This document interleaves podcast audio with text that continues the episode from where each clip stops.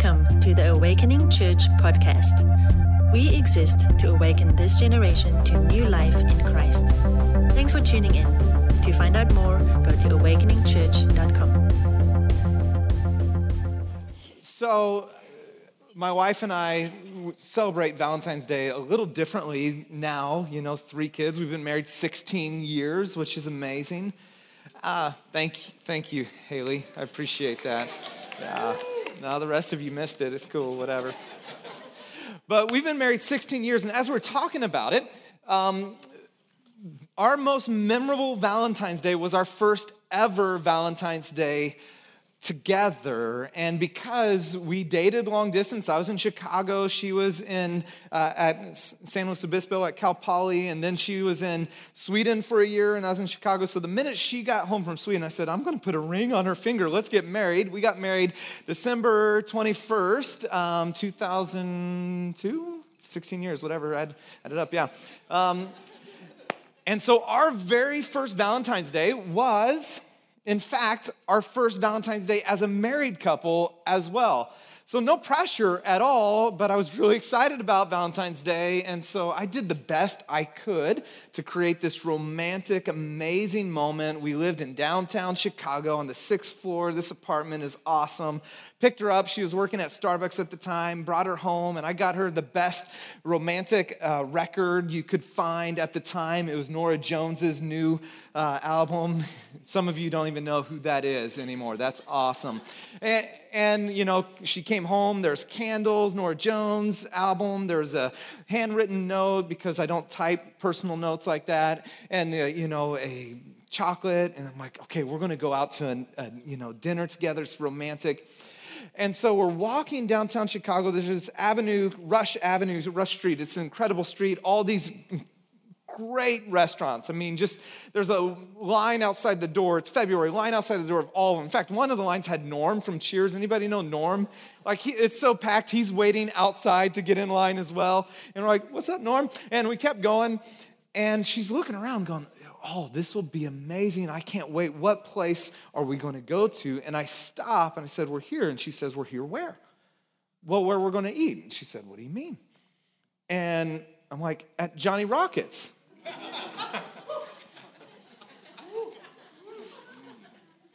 That was not where she wanted to go to eat on her very first Valentine's Day ever. Now, to be fair, let me give you a little backstory from my side of it. She had always told me how much she liked the 50s and diner, like that whole, you know, era. I'm like, what's more 50s than Johnny Rockets, you know? Um, we're poor, we're broke, we have no money. It's not like we could afford any of those restaurants we passed. And so I'm like, Johnny Rockets is in our budgets, it's 50s style. This is gonna be perfect. And she looked up, and she's amazing, she's incredible. She did her very best, and, you know, she didn't wanna show that she was dis- disappointed, but I just saw her eyes just kind of drop. And so we go in with all the other grandparents and grandkids, and the. Um, and sit down and my um, the waiter for us or waitress she actually went to my school and she's like oh there's a valentine's day special. I didn't know anyone would really use it. I'm like not helping. Thank you very much. Uh, and so we sit down and have the valentine's day special it's amazing. And and over the course of i don't know if it was like 30 minutes or 45 minutes or hour is a short short dinner um, the conversation got progressively worse to no communication as like I was getting frustrated that she didn't like it and that she was frustrated that she, eh, you know, didn't understand how important this day was. And all of a sudden, you know, what started out as this hot romantic night turned into something very cold. So, like, as a newly married man, my image of how that night was going to end was romantic. Let's, let's leave it at that. And by the end of the dinner, I was just hopeful to get a milkshake. That's like, I'm like, that's, that's about the tops of what I'm going to get out of this night. And I said, okay, well, she was clearly wanting to leave. And I'm like, can I at least get a milkshake? Bad idea. Uh, and she said, um, no, let's go, which that's, was at that time, especially, that's pretty bold for her. And so I was like, um, okay. Our very first Valentine's Day, we went to bed early facing opposite directions, both incredibly mad at each other. And 50, I think, six days into this marriage, I ran into a myth that I had bought into about marriage. And in fact, it's pervasive in our culture, in the way we think about romantic relationships, is the myth of marriage goes something like this. When I find the right person, then everything will work out right. I remember laying in that bed going like, oh my goodness, did I marry the wrong person? Because when you find the right person, we just subtly believe this. It gets kind of built in, woven into the things that we think about romance and we think about, you know, all the movies that we see. When I find the right person, everything will work out right, which means if it's not working out right, they must be wrong. They must be the wrong person. It, it, it gets translated this way if they truly are the right person, then they won't make me change. Like, like if they're really the right person, I won't have to change at all. They'll just accept me for me, which is not true, by the way. Um, for those who are thinking, like, oh, you just have to accept me. No, you're a selfish, sinful person, and you married a selfish, sinful person. There's a lot of growth and refinement that needs to happen. When I find the right person, everything will work out right. And we say things like this When I marry the right person, all my problems will suddenly vanish. And so many step into a marriage relationship and have those Valentine's Day moments and are completely disillusioned and feel helpless and hopeless. We're continuing our controversial Jesus series. Last week we talked about Jesus and sexuality. I encourage you, please go back and listen to it if you didn't, where he talked about lust and adultery. This morning, Jesus is continuing the conversation as he talks about marriage and divorce. And in this conversation, he's actually addressing a very specific problem in their day that men were engaging in in the marriage relationship. And, and it will begin to help us understand this biblical vision of marriage, or at least God's vision of marriage. And so, if you got your Bibles, if you'd open them up to Matthew chapter 5, verse 31 and 32, let's look at what does Jesus say about marriage. And um, what I love about this is um, Jesus starts this way. He says, It has been said, anyone who divorces his wife must give her a certificate of divorce. There's a, a, law in Deuteronomy that talks about giving a certificate of divorce. In the Hebrew, it was uh, known as a get. Uh, it, in our day, it's very complex and you know takes a lot of um, lawyers. In their day, it was a single sentence that you would hand your wife, and it would go something like this: "Lo, you are permitted to any man." The end. Done. Here you go says it had been said anyone who divorces his wife must give her a certificate of divorce. But i tell you that anyone who divorces his wife what? For except for sexual immorality. This is the greek word porneia it is the largest kind of broadest scope word for anything outside the bounds of god's defined uh, for se- our sexuality. Uh, it's anything outside of god's design uh, for that makes her a victim of adultery. And anyone who marries a divorced woman commits adultery. And here, Jesus, and because we don't fully understand the cultural context, and I'll unpack it in a second, he's actually protecting and uplifting women from being treated like trading cards in the flavor of the month. Here's what I mean by that. In their day, there was actually two uh, dominant camps, rabbinic traditions or rabbinic thoughts about divorce. Uh, the first was the house of Shammai, uh, and the second was the house of Hillel the house of Shammai said, okay, here, what is the lowest common denominator for why you can get divorced? What is the reasoning? The house of Shammai said this Rabbi Shammai said, sexual immorality. It's what Jesus said. Anything that breaks the covenant uh, sexually is the reason you can get divorced the house of Hillel was much more popular in their day. In fact, the Pharisees bought into Rabbi Hillel's translation and interpretation of this, and this was the more common, widespread understanding among men in their day. And the house of Hillel said this if she spoiled your food, if she burnt your toasts or your fish, if you found someone prettier, you can give her a note of divorce. If she no longer pleases you. Really, any and every reason. And so men were treating women to be used and discarded. And Jesus says, that breaks the heart of God and violates his vision for marriage. Now, when we think about and talk about divorce in the church, recognize one, there's many people who either have come from divorce home, and this is a very weighty subject, those that have experienced them themselves, and then also in the church, and there's certain church traditions where you've experienced deep heartache and pain, even in how some, some, some churches have interpreted this passage. Um, I think about story of my dad, and my dad was got, came to know Jesus when he was 18 years old, um, you know, following Jesus all his life. He's going, I think, getting his master's at the time and doing this campus ministry. He shows up to this Bible study, and there's this beautiful woman who'd been divorced and uh, had twin baby boys. And her story is that she got married really young, uh, pregnant, and the husband, her husband left her for a woman down the street, and she's just left out all on her own. Her boss leads her to the Lord and introduces her to this small group. She's showing up, growing in her faith, and my dad starts praying for this woman that she would find a husband for these, you know, for her and for the dad for these boys. And then all of a sudden, God started doing some things in his heart, and he's like, "Oh my goodness, I, I have feelings for this woman," and love begins to blossom and bloom. And there's some people in his life that said this: "If you ever marry that woman, God will never use your life." Thankfully, he had some other wise people in his life. As he got sought wise biblical counsel that said, No, Chip, you can marry her. And that woman, as you know, is my mom.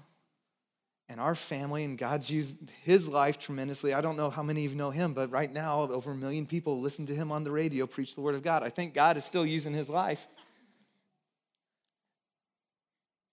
And so, how do we understand what Jesus is teaching here? Because for some, you've been ostracized and shamed and shunned and even kicked out. And what is going on and what is he teaching? And to understand what Jesus is saying is thankfully, this isn't all that he taught on marriage.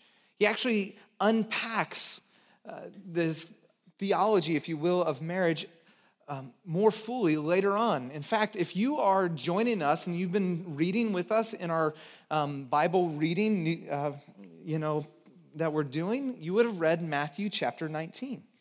In Matthew chapter 19, uh, Jesus unpacks fully more his understanding and teaching on marriage and divorce. We pick it up in uh, chapter verse uh, 19, verse 3. If you uh, flip over to there. We'll spend the rest of our time here to understand exactly what Jesus is saying. Some Pharisees came to him to test him. They asked, Is it lawful for a man to divorce his wife for any and every reason? Really, what is the minimum condition for a justified divorce?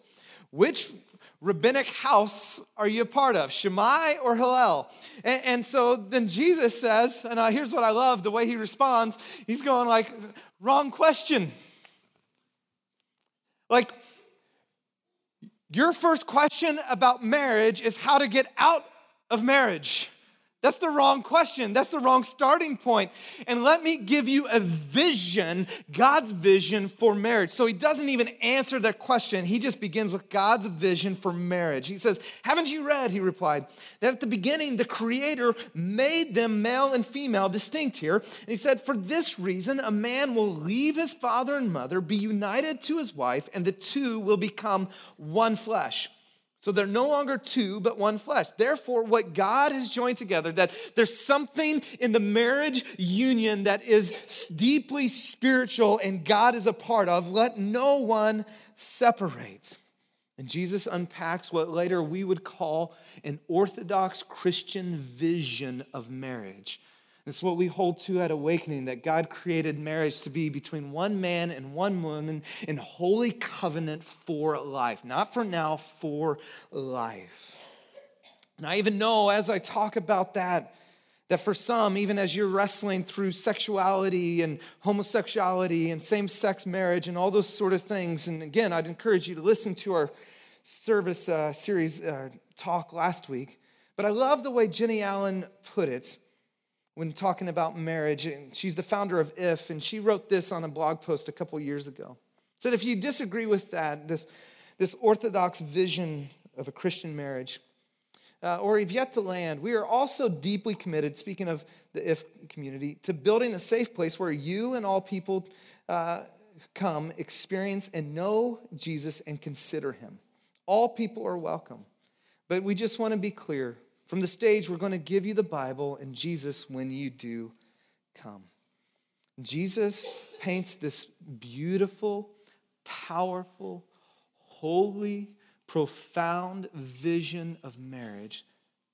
And it's this that God designed marriage to be a holy covenant and not a contract.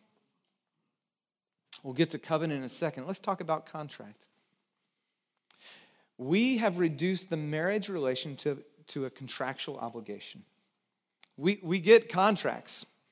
Contract says, if I do blank, then you will do X. If I do this, then, if, then you'll do this. And if you don't do this, then I'm out of my contract. This is what we do with our phone right? Your cell phone. You get into a contract. They promise all this good and wonderful, you know, like unlimited data, all the text, all these sort of things. And then there's these hidden fees that they didn't tell you about and these costs. And you're looking at your bill and you're like, that's not what they told me. And you're stuck for a season of time. And you're just kind of waiting out until your contract's up so that you can get into a new and better contract. And sadly, that's what we've done with the marriage relationship.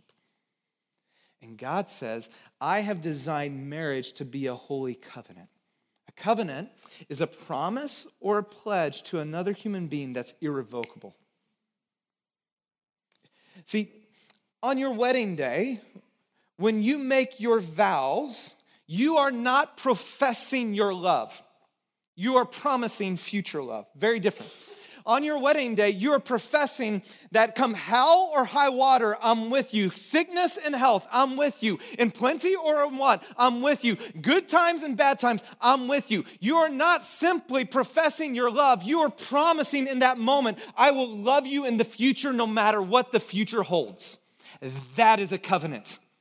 And so, how do we actually return to marriage being a holy covenant? First, we have to redefine love as a verb. Scot McKnight, in his commentary on this, writes this Divorce confuses the church because marriage confuses. Marriage confuses the church today because love confuses. Love is understood through the lens of romance, personal fulfillment, self expansion, sexual satisfaction, and whatever the lasting impressions are in Hollywood's movies, relationship TV specials, and novels and books about marriage, love, and relationships. If we want to experience marriage the way God designed it, first we have to redefine love as a verb. We define love as a noun. It's a feeling, it's a state of being.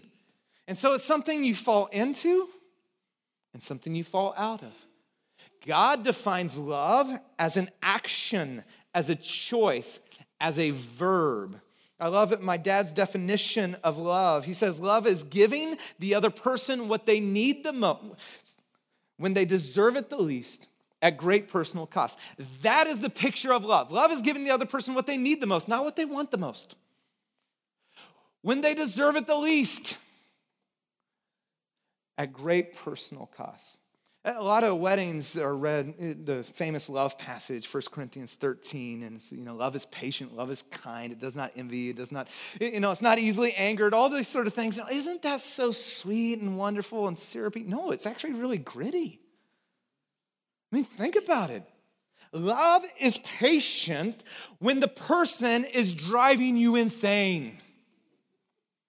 Love is not easily angered, even though you're going like, oh my goodness, what are they doing? Love keeps no record wrongs. Well, I got a record wrong. I've been waiting for you to show up, and so I can tell you our next fight. I got a whole list of record of wrongs, and I'm going to lay it on you. And says, no, no. Love is an action that you choose, a decision that you move towards. See, it's less about falling in love and more about growing in love. And until you redefine love as a verb, a holy covenant is almost impossible.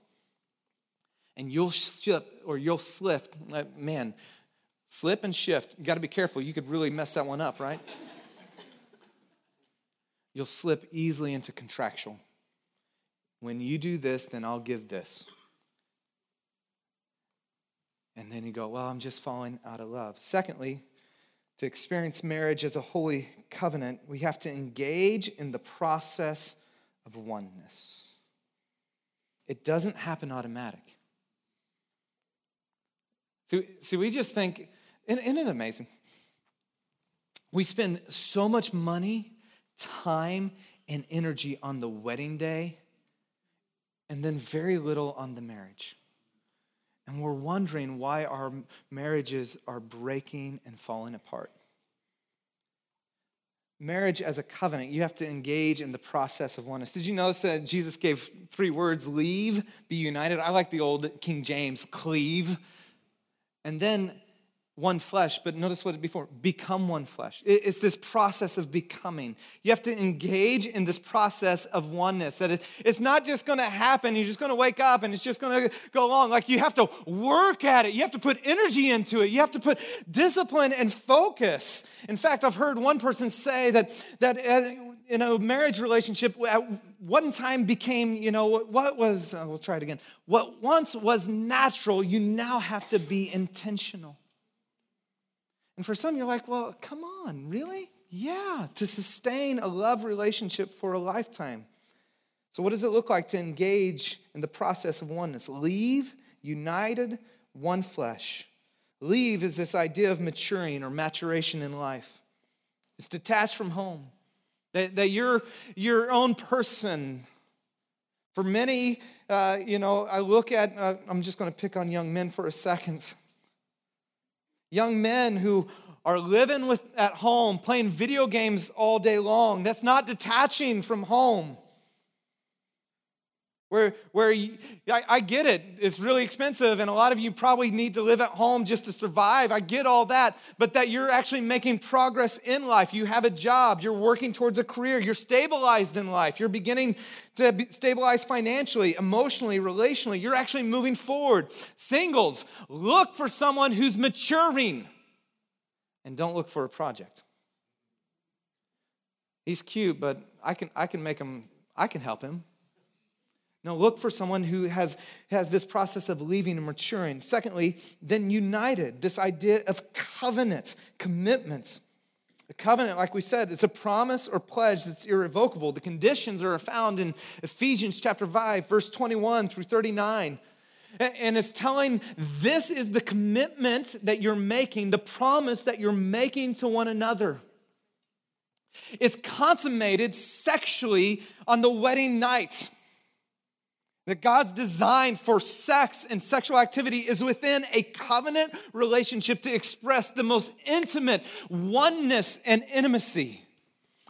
Our culture, we use a sign to declare to everyone else that we're married, is this ring. I, I love the picture of a ring because it's, it's used that made out of a pure metal and speaks to the purity of that relationship. It's a circle speaking to the endless nature of that commitment. And then there's this becoming one flesh. So from maturing to covenant, then to intimacy.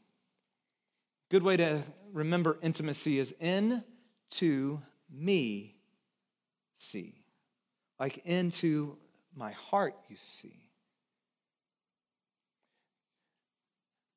In the Genesis narrative, it spoke of Adam and Eve and it said they were naked and unashamed.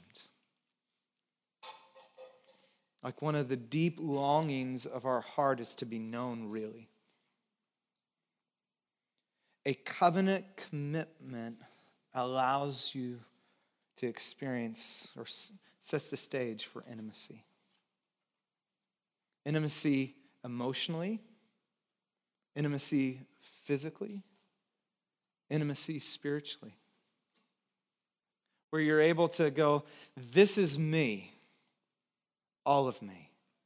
And you're not going to run away or hide or somehow go, I got out of this. And you know, man, I have unconditionally committed to you, all of you. God's design for marriage is to be a holy covenant, not a contract. So we have to redefine love as a verb and engage in the process of oneness. This is a big, bold vision for marriage, one that requires us to adjust our lives to God's word, not our, have God's word adjusted to our lives. And the Pharisees were struggling with Jesus' vision of marriage. They said, Why then? They asked, Did Moses command that a man give his wife a certificate of divorce and send her away? They're like, Okay, that's great. You didn't answer our question.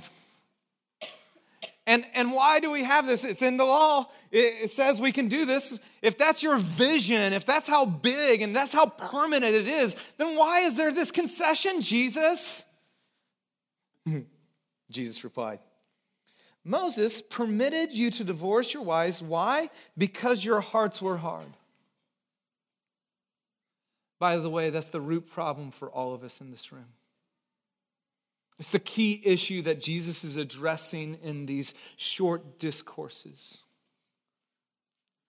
It's easier to somehow try to look good on the outside, but it's like there's a heart issue that I want to address. There's a heart issue that I came to address. There's a heart issue, in fact, that I came to do something about. That's what the cross was about, not just to like clean you up on the outside, to give you a brand new heart. Moses, like, gave you this because you have hard hearts. We have broken hearts. But this was not the way from the beginning. This was not God's design. I tell you that anyone who divorces his wife, except for sexual immorality, there's a Greek word again, porneia, and marries another woman, commits adultery. The Pharisees were very concerned about the external, you know, living out the law, especially the Big Ten. Adultery, number seven of the Big Ten. And he's taking them and saying, man, if you engage in this practice that you have been doing, it is the same as adultery. And what we see here is divorce was never a part of God's original design for marriage. What we also see here is there are biblical and unbiblical reasons to get divorced. Timothy Keller wrote a great book called The Meaning of Marriage. And um, in it, he unpacks this text, and it's a lengthy but worth it text that I, I want to read to you. Tim Keller says this Jesus denies that you can get divorced for any reason by quoting Genesis 2:24. He confirms that marriage is a covenant. It is not a cash, casual relationship that can be discarded easily. It creates a strong new unity that may only be broken under very serious conditions. But he goes on to say that these serious conditions do exist. Why? Because of the hardness of your hearts. That means that sometimes human hearts become so hard because of sin that it leads a spouse into a severe violation of the covenant without prospect of repentance and healing. And in such cases, divorce is permitted. The only such violation that Jesus names in this passage is adultery. In 1 Corinthians 7, Paul adds another ground, namely willful desertion. These actions essentially break the covenant vow so thoroughly that, as Paul says it in 1 Corinthians, the wrong spouse, spouse is not bound. He goes on to say, There's much more to say about the Bible and divorce, but this one text is sufficient to show us the wisdom of Jesus on the subject. To allow divorce for most any reason is to hollow out the very concept of covenant and vow. Divorce should not be easy. It should not be our first, second, third, or fourth resort. And yet, Jesus knows the depths of human sin and holds out hope for those who find themselves married to someone with an intractably hard heart who has broken his or her vows in these way. Divorce is terribly difficult. It should be, and it should be. But the wrong party should not live in shame. Surprisingly, even God claims to have gone through a divorce. Jeremiah 3 8. He knows what it's like. Those in the room gone through it, maybe wondering, okay, what are the biblical grounds for divorce? Well, Jesus talks about sexual immorality, that word porneia. It's the broadest word he could use. Infidelity, affair, sexual, emotional. one who has a destructive porn addiction, unrepentant. The Apostle Paul talks about in 1 Corinthians 7 when a spouse deserts or leaves you abuse, physical, sexual, emotional. And in all this, it needs to be processed, I believe, with a real professional counselor and get wisdom and help. Eh, the Apostle Paul even talks about, and this isn't in the um, context of marriage, but he talks about his own past. And for some, you walked in, you came to Jesus later in life, and he talks about his ignorance and unbelief that God looked that God looked over because of he was ignorant. And for some, you, just weren't a believer. It doesn't mean that that was the right reason, but he, he says there's grace. You didn't know any better. What are unbiblical grounds for divorce? What are, what are reasons that you go, okay, I'm going to willfully choose this, but you know it's against God's design? Just not happy. Doesn't make me happy. She doesn't make me happy anymore. It's hard. She's a nagger. We fight a lot. We're just sexually incompatible. I just want someone who lights my fire again. The spark's not there.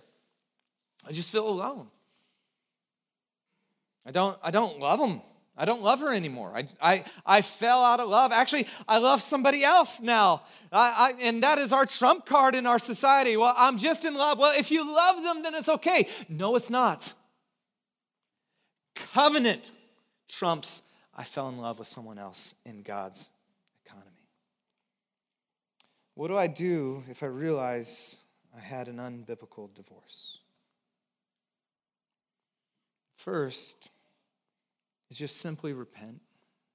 You look in here and you go like, man, this is where I'm at. God, I recognize. I didn't recognize it. I recognize it now. And then because this is such a deep and weighty and nuanced issue, get wise biblical counsel and how to move forward. For many, I know you might be here and you might be struggling in your marriage. What do I do? Let me give you first a perspective and then a practice. That would be helpful. First, the perspective. Uh, I want to just unpack what I call the five stages of a relationship. There are predictable stages or seasons in every single relationship. And when we understand the seasons, it helps us when we're in some of these seasons to be able to move forward. The five stages of relationships, the first stage is the honeymoon stage. Uh, maybe you're dating, you're engaged. This is the stage where, you know, that you've fallen in love since. Everything is absolutely perfect. Opposites attract. Uh, the differences in them are divine. Isn't it great? He's so spontaneous. Isn't it great? She's so organized. Isn't it great? And then you move from the honeymoon stage, and who knows how long that lasts? It could last a few months, it could last a few years, to the disillusionment stage where you begin, instead of the differences being divide, the differences divide. If only they would change. If only they would change. If only they were more kind. If only they were more sensitive. If only they were more thoughtful. If only they were more sexually available. If only they were more organized. If only they were less spontaneous. If only they. And you become disillusioned with your spouse, which leads to then the misery stage. Welcome to church. Hope you're encouraged. You realize you cannot change them. And so you feel stuck and you feel hopeless. And this is where many today get stuck in a cycle of misery and eventually just get out. Or they do something else, they add kids to the equation. Well, I'm miserable. Maybe I can have another human to love. Fascinating, a longitudinal study reveals that two thirds of unhappy marriages will become happy within five years if simply the couple stays married and do not get a divorce. If you endure the misery stage, move to the awakening stage, where instead of asking, what do they need to change and how can I change them? You begin to ask, What can I do to change? When you realize, I can't change anyone. I can't control anyone. I can't force you to do anything. The only person I can change or control is me. And what can I do to change? And in this season in our marriage was powerful. And it's the season where we started to go to counseling and therapy, and it was incredibly helpful. And through the, that process, as you begin to ask that question, you begin to experience intimacy and the intimacy stage where you become a team. Remember, it's the process of oneness, it doesn't happen overnight. You leverage your differences to complement and not compete. The perspective, there's these seasons of a relationship. Well, what's the practice? I'm, I'm hurting right now. This is hard. And I want to give you the most powerful relationship principle on the planet it's mutual submission. You're like, whoa, whoa. Mutual means two, that there's two people, but I'm only one. My spouse doesn't even know Jesus. They're not even here. Guess what? It is so powerful, it can even work with just one. Mutual submission. Ephesians 5:21, the apostle Paul says, "Submit to one another out of reverence for Christ." Submit means to leverage one's power, assets, and time for the other's benefit. I'm going to leverage my power. I'm going to leverage my time. I'm going to leverage my energy for your benefit. That is what it means to submit. And by the way, that's what Jesus did for you. He leveraged his time, he leveraged his energy, he, he leveraged all that he had for your benefits. So, what does this look like? Well, it looks like first an approach marked by give a love marked by giving, not getting. Back to redefining love as a verb. Our love, let's just, can we just talk about this? Our love is so much more selfish than we'd like to accept. It's more on us getting than receiving. have you ever had anyone do something for you only to try to get something from you? Right? And you realize that, and at first you're thinking they're doing something kind and you're excited, but you realize that all they wanted was something from you. What do you feel? Manipulated. And that's what we do in our marriages and our relationships. It's back to the contractual side of love. I'm gonna do this if you do this for me. Well, somewhere along the line, I think it was a Mr. Clean commercial in our marriage, I saw that the sexiest thing a man could do was clean the dishes. I said, fantastic. I want to be sexy. I start cleaning dishes. That's sexy. Apparently, for my wife, it's not.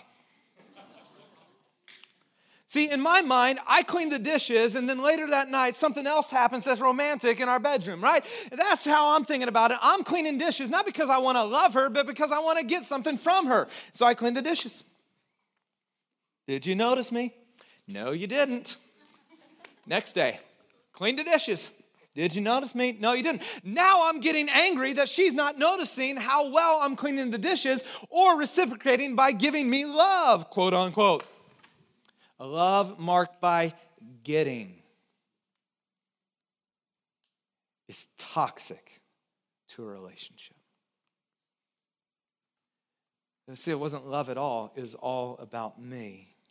And so the objective is to bring out the best in the other person. Not how can I get from you, but how can I bring out the best in you? Like, how can I make you better? How can I make you more beautiful? How can I enhance you? And the reason we don't want to ask that question is we are afraid we won't get our needs met. And by the way, they'll never meet your needs fully. As long as you're looking to your spouse to meet your needs, you will be consistently disappointed. Submit to one another out of reverence for Christ. The only person on the planet who can meet your needs fully is Jesus. The only person on the planet. He goes, if you come to me and out of your relationship with me, then you begin to think about how can I make them sell, make them better. That's why, that's why the motivation is out of honor for Jesus. A love marked by getting, not giving, to bring out the best in another out of your relationship with Jesus.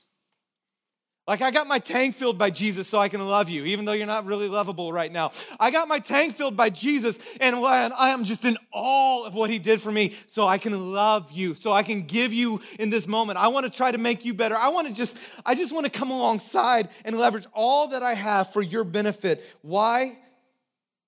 Because Jesus did that for me.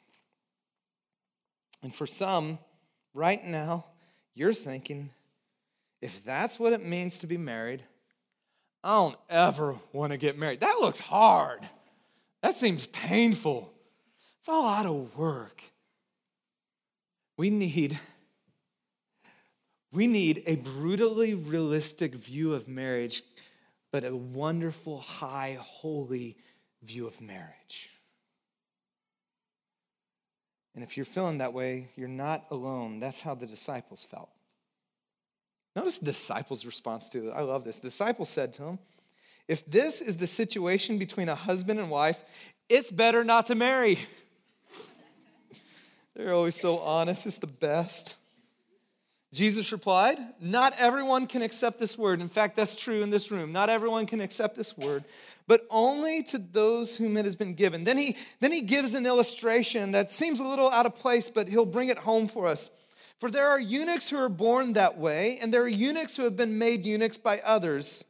Uh, a eunuch is, um, in the ancient day, especially in the king's court, they needed servants for the harems and for the women of the king's court, but they didn't want them to be uh, sexually touched. And so they would castrate a man to be a eunuch so that he could serve the women and they would have the confidence that there would be no foul play. And there's some that were, that were born that way, and Jesus recognizes and speaks to the complexity of our sexuality and gender there. And there are others who have been made by it. Now he's going to bring it home and tell us why he went down this thought. And there are those who choose to live like eunuchs. Why? For the sake of the kingdom of heaven. The one who can accept this should accept it. Here, Jesus, God defines, you know, designated marriage as a holy covenant, that divorce was never a part of the original design. And yet, in the conversation, this is so good, especially, think about this. This is 2,000 years ago. And think about our church 60% single. Jesus elevates singleness as a gift to be steward, not a curse to be endured. Christianity was the first religion in all of human history that said singleness is actually an option and a great option. No society or religion ever endorsed it. Jesus, who is single, right here says, hey, by the way, singles, you're not incomplete. You're not incomplete. You're not lacking. You're, you're, you're not somehow insignificant because you don't have a significant other. He says it's a gift. Singles, honor God in your sexuality. Why? For the sake of the kingdom. Like, like you can leverage your singleness to the kingdom advantage. That's what he's saying. You have a kingdom advantage. In fact, the Apostle Paul would say it this way in 1 Corinthians 7, where he's talking all about marriage. And he says, I wish all of you were as I, because he was single too. He says, married people, they have to con- be concerned with the affairs of this world. Single people, you can be concerned with the affairs of God. Like in this room, there's the majority who have a kingdom advantage to make an incredible impact. If you would stop wasting your singleness, if you would stop wasting your singleness searching for the right person and start becoming the right person, if you stop kind of hunting, I mean, some of you are like, I'm coming to this church because that guy or that girl, we're talking on marriage. I hope it's top of mind and uh, maybe they notice me. And you just begin to go, no, I have an advantage to be used by God in a way. By the way, singles, you may not know this. Silicon Valley, I know you don't feel this, but you have more time. I probably needed an amen from a single person, but.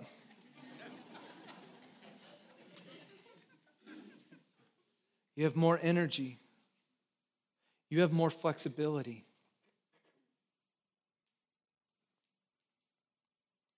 Just imagine. Just imagine what God would want to do in and through your life if instead of worrying about, hey, do I need to get on this app to find somebody, I just began to put all my energy, all my focus into Jesus and his kingdom and what would that look like? And that he wants to use your life in ways that would blow you away. If you just wouldn't waste your singleness, if you wouldn't spend it all on yourself but you would view it in giving yourself for the sake of others. As you stand with me, we're going to close. I'm going to invite the band to, to come lead.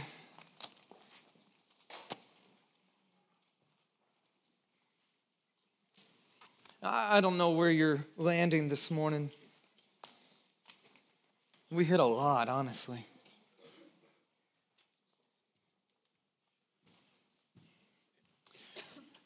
What I love about the song we're about to sing, Yes and Amen, like he's faithful. The Apostle Paul, when he's writing to Timothy, he quotes an ancient song that was sung by the church. And one of the lines goes this way Even when we are faithless, he remains faithful. Why? Because he cannot deny himself. That wherever you're at in this moment, whatever you're going through, and some of you just feel like, man, I'm faithless. It's talking about relationships, it's talking about the past, and I'm bringing all this stuff in it. And you have a God who is faithful and will meet you right where you're at. And if you just cry, Here I am, God, it's just me, it's all of me. It's, and He says, I'll take all of you and I'll meet you right where you are. Let's sing.